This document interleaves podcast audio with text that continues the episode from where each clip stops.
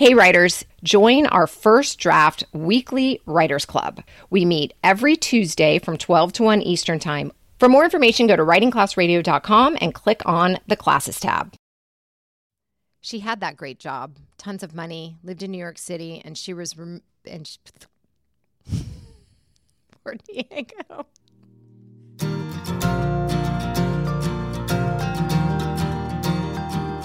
Is Writing Class Radio, and I'm Andrea Askowitz, the teacher of the class. And I'm Allison Langer, a student in the class and your host for today. This episode is about being lost. I stepped down. Those moments in life when you have no idea how you got here, whether to stay or go, or where to go from here. Did you land that dream job that turned out to be not so dreamy? Do you wish you lived somewhere else but can't afford to move? Do you wonder what life would be like if you could just finish school already?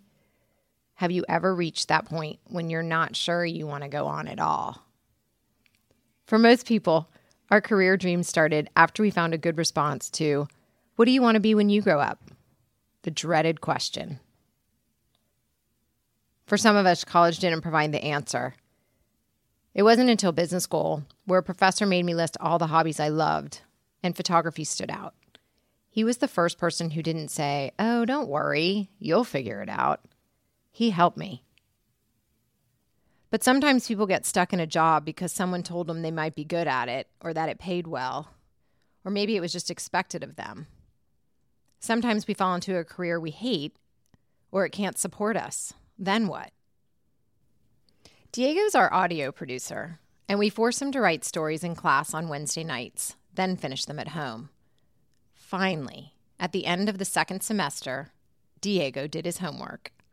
Here's Diego reading his story, What Next?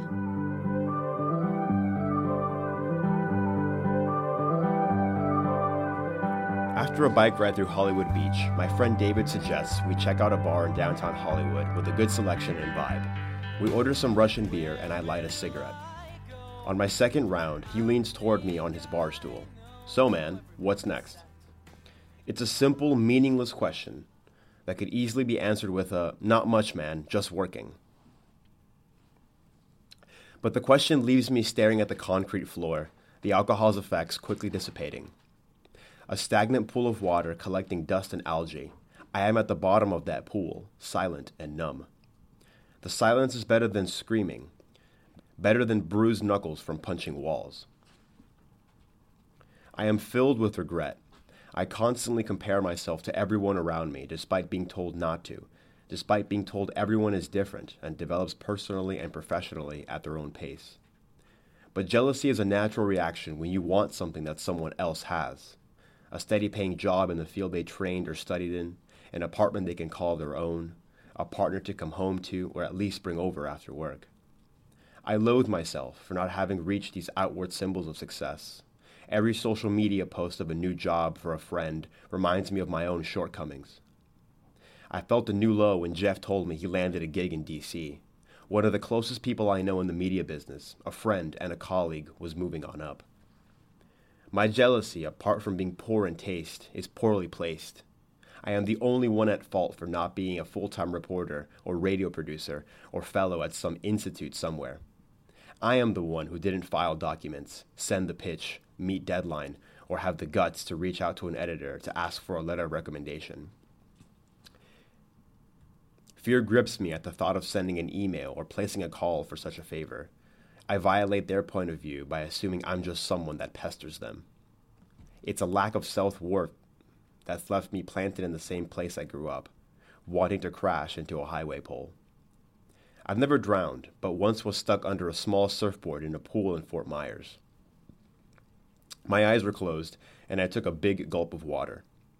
The loss of air in the lungs is the same feeling I feel when I think of the choices I have to make where to place my time and resources, who to be working with. I don't have goals anymore. Most things seem to have lost their fun and flavor. I don't care much for anything, at least not anything that would make my family proud, nothing that I think my old classmates would commend. What do I want right now, at this very moment? I want to be on the banks of the Twin Falls on the outskirts of Austin. I want to ride my bike through every corner of the city and give my brother the truck. I want a cheap motorcycle to cross the state. I want to ride to Alaska like Anthony, a local bicycle mechanic, did about a year ago when he was 25. I want to find someone I would actually like to spend time with and not just sleep with. I want to be at a peaceful distance from my family. I want the knots in my neck and back to soften. I want to forget why they were tense in the first place. I want lots of money to be able to do these things. Because despite flirting with the idea of living on the, on the road or couch surfing across the country, I keep those thoughts at a distance, like the pretty girls that approach the bar I work at on Friday and Saturday nights. I want to know whether to leave or not, to try my luck in Chicago, Austin, LA, Atlanta, or New York, all places where people I've known from Miami have gone. I don't know if they carefully executed their move or just took a plunge and left.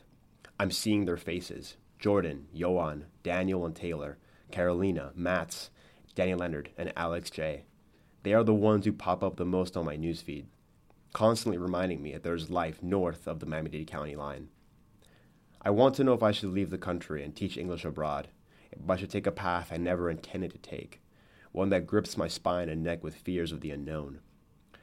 I want to know if it's worth living on my own in the city, if a $500 a month efficiency in Little Haiti or Hialeah is worth the time it would take to pay for it. I want to know if it's worth packing myself into a house with people I've never even gone on a weekend trip with for the same price. If putting up with their idiosyncrasies is worth it. If I should just become a bartender and make enough money to live on my own and get a motorcycle. I want to stop drowning in a pool of anxiety, screaming, hoping I don't hurt myself like my mother fears. Above all else, above anything else, I want peace. An end to the nightly anguish, thinking about what's next, of what should be next, of what will be next.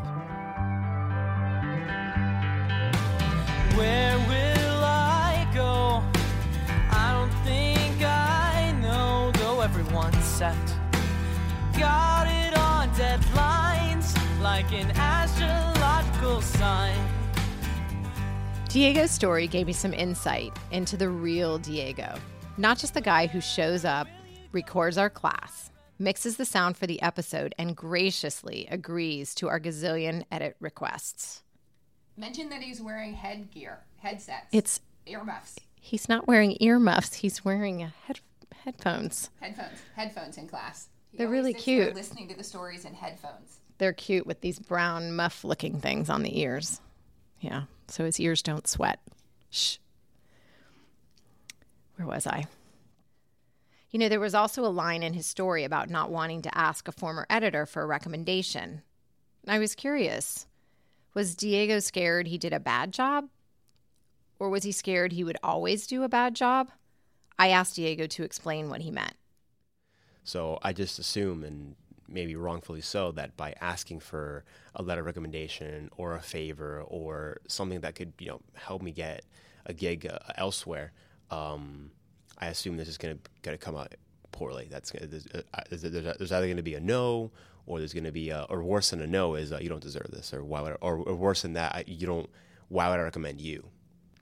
Um, you're pretty much as when you're a freelancer, you're a one man band. You got to be the photographer. You got to be the the reporter by making sure all your facts are straight. You got to be your uh, you you got to be a sound guy, making sure that your sound sounds good. Uh, making sure that your questions that you're thinking of um, will give you the will give you a good sounding answer. Um, you're, you're doing a lot of things, and if you're not well prepared and if you don't know what you're doing, you will suck. Um, I do feel that from where I was then to where I am now is it's night night and day. I feel that I feel like I'm a much better audio producer, um, content creator, whatever label you want to give me, because I wore multiple hats. Much better. I'm much more advanced, much more organized now, and it's been really been a short span of time. But um, I've learned mostly by uh, hitting my head, if you will. But, but there's a there's a phrase in Spanish, a cabezazos, which is essentially like headbutts. You know, sort of you learn by by butting your head, and that's the only term I could think of that's appropriate. But I really have learned a lot by just messing up or by seeing how others have messed up. Everyone's first job sucks. You feel like an idiot. You know nothing. College doesn't prepare us. The mistakes are inevitable. But Diego felt like a failure. So much so, he wouldn't ask for a recommendation. I also wondered if Diego was doubting his career because of how little audio producers get paid. I asked Diego to close his eyes and tell me what he would do if money wasn't an issue. I want to ride motorcycles. I want to repair motorcycles. I want to work with sound and microphones. I want to record bands. I want to interview them. Um, I want to be in media. I want to work on documentaries. All those things. I love media as a whole uh, and journalism very much.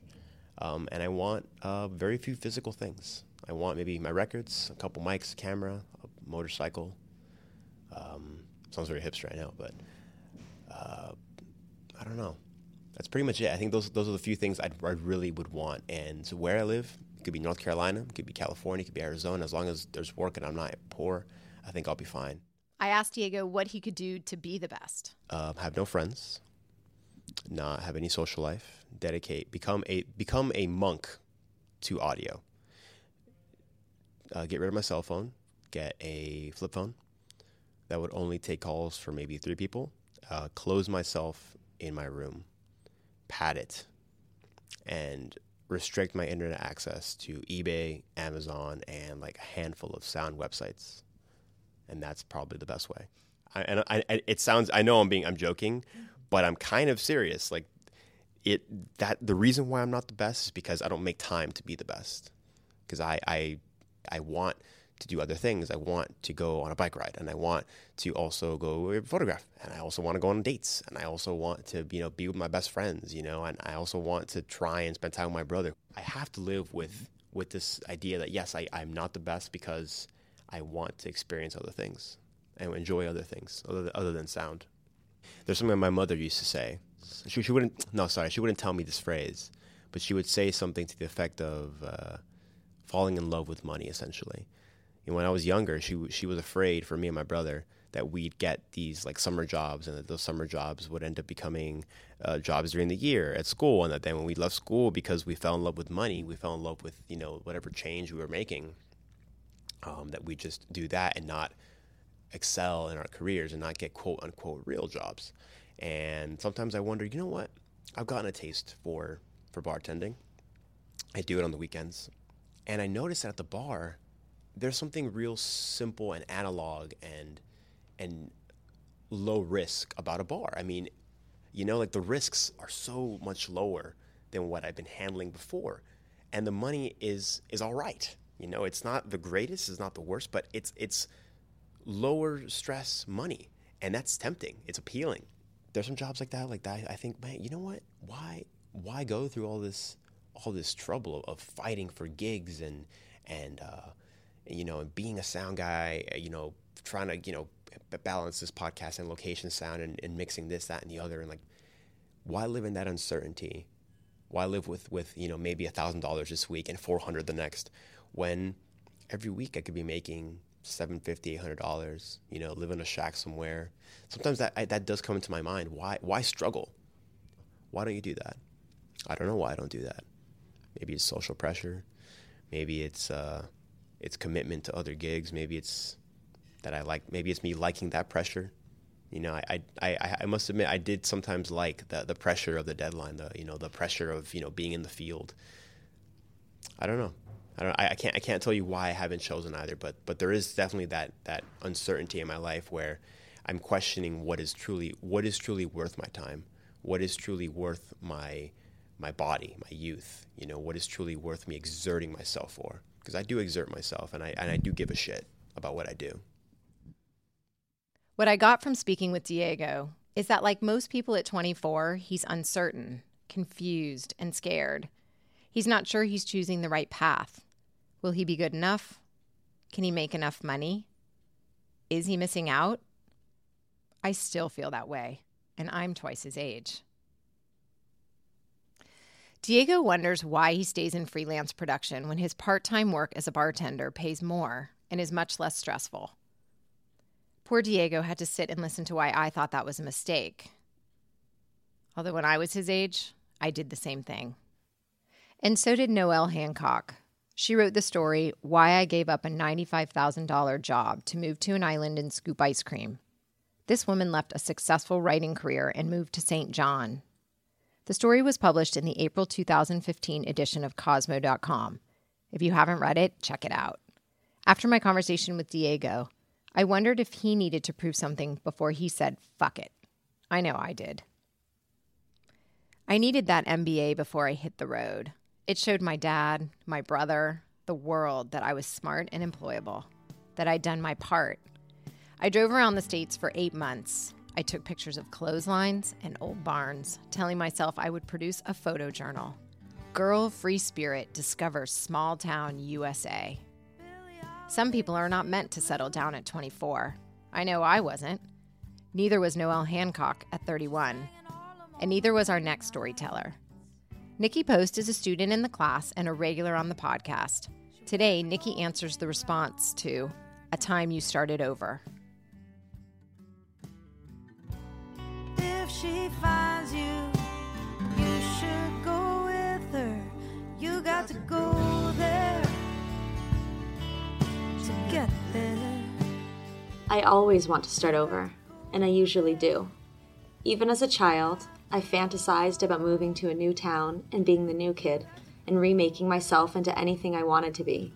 I used to lie to my elementary school teachers and tell them I wouldn't be back after summer because my family was moving to California. In high school, I used to look at my cousin's yearbook, who lived in Santee, just outside of San Diego, and imagine that I would move there for my last year of high school and live with my aunt and uncle and go to high school with my cousin and wear those trendy plaid skirts and knee high socks that the girls in her yearbook wore, but that I would never wear in my high school in Colorado. After I graduated from university, I started over a lot. Every six months to a year. A new country, a new city. I've lived in eight different countries in the last 13 years, 11 different cities. I don't actually feel sad when I say goodbye to people. I might miss them and I might understand the emotions that are supposed to happen when someone leaves or I leave, and I may never see someone again, but I stopped feeling attached. I've lived in so many transient cities and been a transient person that my attach that my attachment to any one person or any one place is never that strong, except Buenos Aires. I'm coming out of an 11 year breakup with Buenos Aires. I didn't want to leave when I left, but I left anyways. There was more money in South Korea, and I was only 23. I wanted more adventure, I wanted more travel, but I missed Buenos Aires more than I've missed most people. Starting in Buenos Aires was the hardest start I've had to make, but the hardest place to leave. Sometimes leaving is easier. Leaving means left, less conflict. Things can never really get that bad if you leave. Two years ago, when I left Boulder, my ex boyfriend told me, You can't keep leaving. You have to stay and deal with your shit. I was never running from my shit, I was just running towards adventure. But now in Miami, I feel like I'm dealing with a lot of shit, but I don't want to leave. I want to deal with my shit. In a follow up prompt, we asked Nicki to write about why she's always leaving. Her response after the break. Have a quick public service announcement. Writing Class Radio is hosting our first live show, October 1st, 2016, at the Lightbox in Wynwood. Writing Class Radio will feature Anne Randolph, an award winning solo performer and writing teacher. Details and tickets are on our website. Next, Nicki Post answers the question of why she feels the need to run.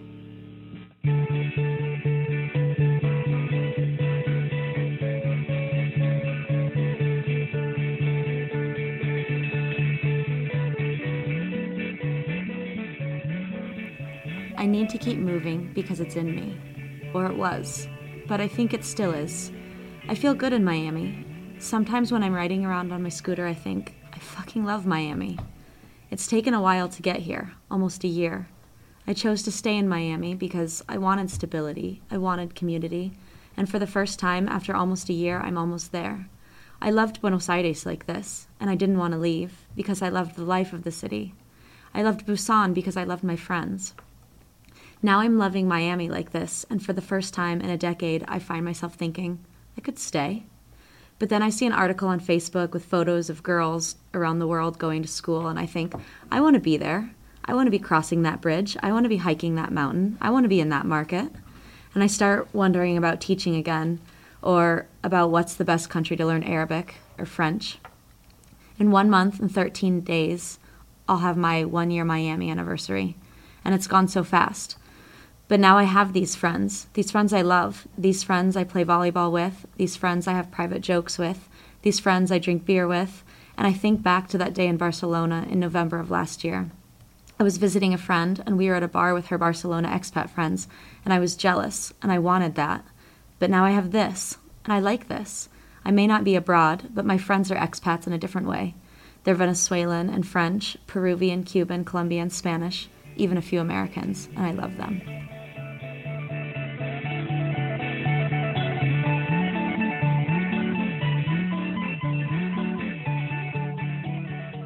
Stories got me thinking about why I left home. I'm sure everyone has different reasons. Most involve big events or big emotion college, new job, marriage, divorce, failure. In Diego's case, it seems like fear prevents him from leaving town. For Nicki, fear causes her to leave town. And then she finds her tribe and decides to stay. I left Miami after grad school because I felt out of place. I wanted a simpler life. So I moved to Telluride, became a waitress, married, divorced, and moved back to Miami. I haven't figured out where to go from here, so I think I'll stay. Next, student Missy Hernandez tells us about a time she was ready to give up. My eyes open before my alarm goes off. It's 6:19 a.m. The glare of the TV stings my eyes in a mostly dark room. I wait 10 seconds to see if it will hit me, and it does. The proverbial elephant is on my chest. My stomach is in knots. I'm getting that nervous diarrhea feeling. I've gone to the bathroom so much, my butt actually hurts. It's been like this for 10 days now. I don't know which way is up or down. Am I going crazy? Am I going crazy? Where's my life going? Am I making the right choices? Am I going to be a slave to a paycheck forever? Am I going to ever see Europe or my family in Chile again? How did I get here? How do I get out? Why does everyone at church hate me? Does God hate me? Am I going crazy? I look on the, I look at the clock on my phone. It's 6:21 a.m. I can't take another day like this. Do I have it in me to kill myself? How long will they mourn me? What will they say? I feel like I want to vomit, but instead I rush to the bathroom for the first of several nervous shits of the day. My butt stings and my stomach hurts and I'm shaking. I can't take another day like this. I get back in bed and put my pillow over my head and cover my pillow with my comforter. I close my eyes and then I'm crying. No, I'm not crying. Babies cry. I'm wailing. I'm screaming. I want this feeling to go away. I don't have any answers, but only questions. What do I do? What do I do?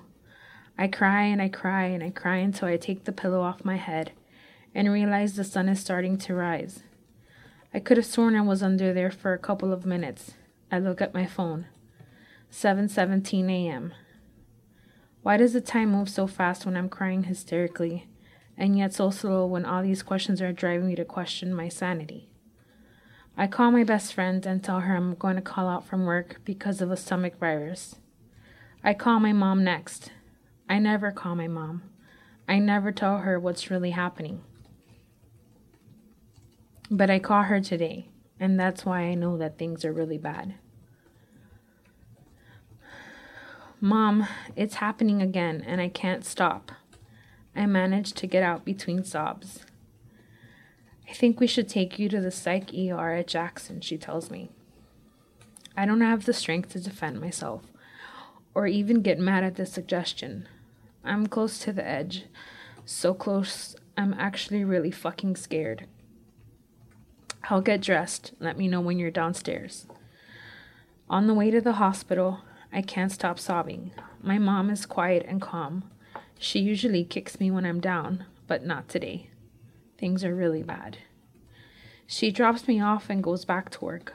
I'm alone in a psych ER and I don't know what the fuck is going to happen. Am I going to get Baker acted? Am I going to be the Susanna Kaysen in this ward? Can I help you? The woman says apathetically at the window. I think I'm going crazy. I think I want to kill myself. I think I'm losing control. I think to myself. Instead, I say, I need to speak to someone. I think I'm having a panic attack. A panic attack. Name. I give her my name and she tells me to sit down. I turn around and people are talking to themselves, talking to neighbors, and getting agitated. People eating their hair. A Baker acted inmate is wheeled in past me. Are these my people? Am I going crazy? I was so worried about Missy after she told her story, but we're not allowed to comment on the story, just the writing. I said, I really hope this narrator is doing better now. Later, she told me, the narrator told a story that happened six years ago. The narrator is on Xanax. The narrator is much better now. Sometimes we need a healthy dose of Xanax to figure out where to go from here. The last story is from Karen Collazo. Karen is a student in the class and currently sharing her stories on our blog. When we met Karen, she was a newbie at one of our Saturday workshops. Her story about rehab opened a world we were naive to. Karen's response to the prompt, What do you think of life? is next.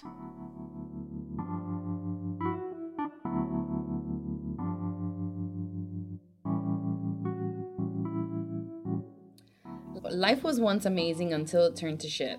I used to live in New York City, an island packed with marble, limestone, concrete, and metal. I thought I was living. I'd wake up every day, get a coffee, go to work, make ads, eat dinner, go home, go to sleep. Next day, hit repeat. One night, as I worked feverishly under a small desk lamp in an empty ad agency, my boss turns to me and says, You need a vacation. So I decided to take my first solo trip at 30. It was my birthday. I spent a week in Ixtapa, Mexico, enjoying the sun, spa, daily margarita happy hours, and my own private plunge pool. Sitting in one of the hotel's tiled patios, covered with a straw roof, I enjoyed the Pacific waves pounding against the large gray boulders that lined the hotel property. During those glorious days, I devoured The Happiness Project by Gretchen Rubin. According to Gretchen, I was not really living my life. Turns out I was only going through the motions. When I thought I looked fabulous, commuting on the packed subway with a Chanel bag slung over my shoulder, I wasn't really headed towards a fulfilling career. I was just traveling towards unhappiness.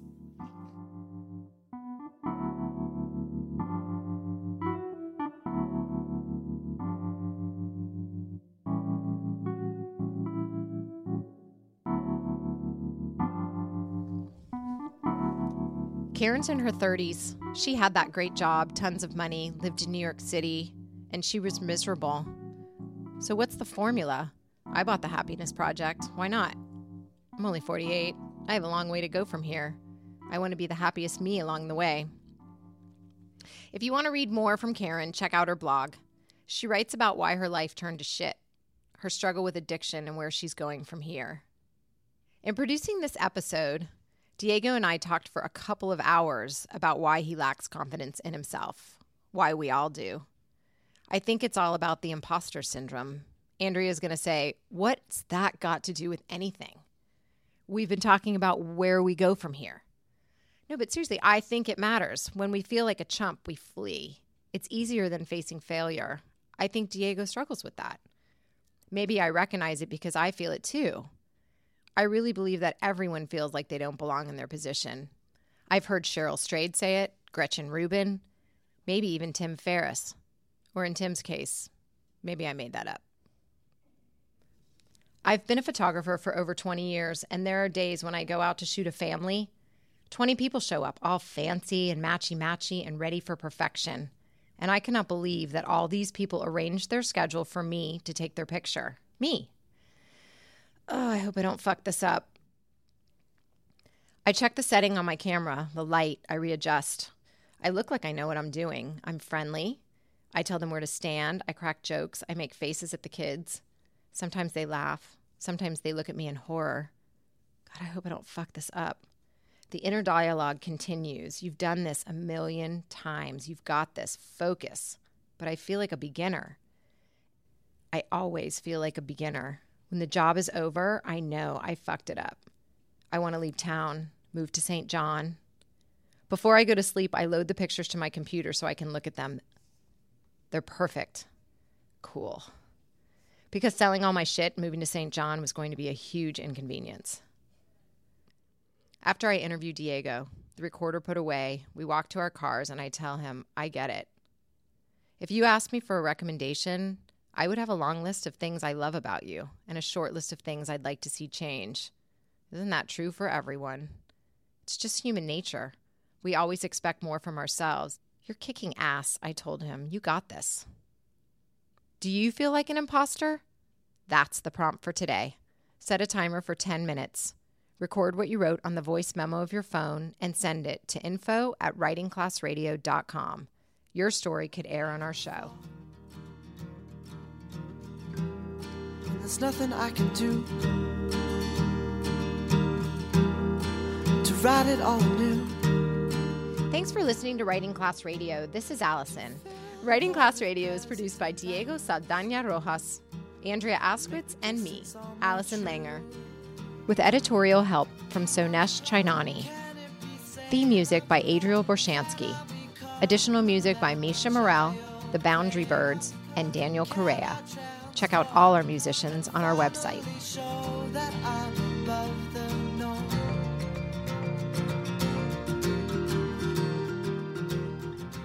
Writing Class Radio is recorded at the University of Miami School of Communication. This episode is sponsored by the Sanibel Island Writers Conference, November 3rd through the 6th, 2016. Sign up today, info at writingclassradio.com. There's more writing class on our website. Study the stories we study and listen to our craft talks. If you don't like the prompt I just gave you, pick one of the daily prompts from our website and time yourself. There's no better way to understand ourselves and each other than by writing and sharing our stories. Everyone has a story. What's yours?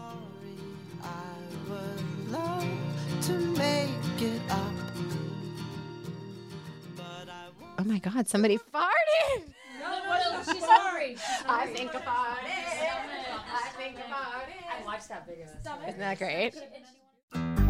Looking to make the most out of this life and optimize your personal wellness? Then check out the Natural Man Podcast. Join me, host Mike C., as we explore all areas of human wellness physical, mental, and emotional. Learn strategies to optimize your own well being and be in the driver's seat of your own health. Remember, your doctor works for you. Learn biohacks, neurohacks, ways to improve sleep, and ways to optimize your body and your mind. Check us out on Apple, Spotify, the Fountain app, and at naturalmanpodcast.com.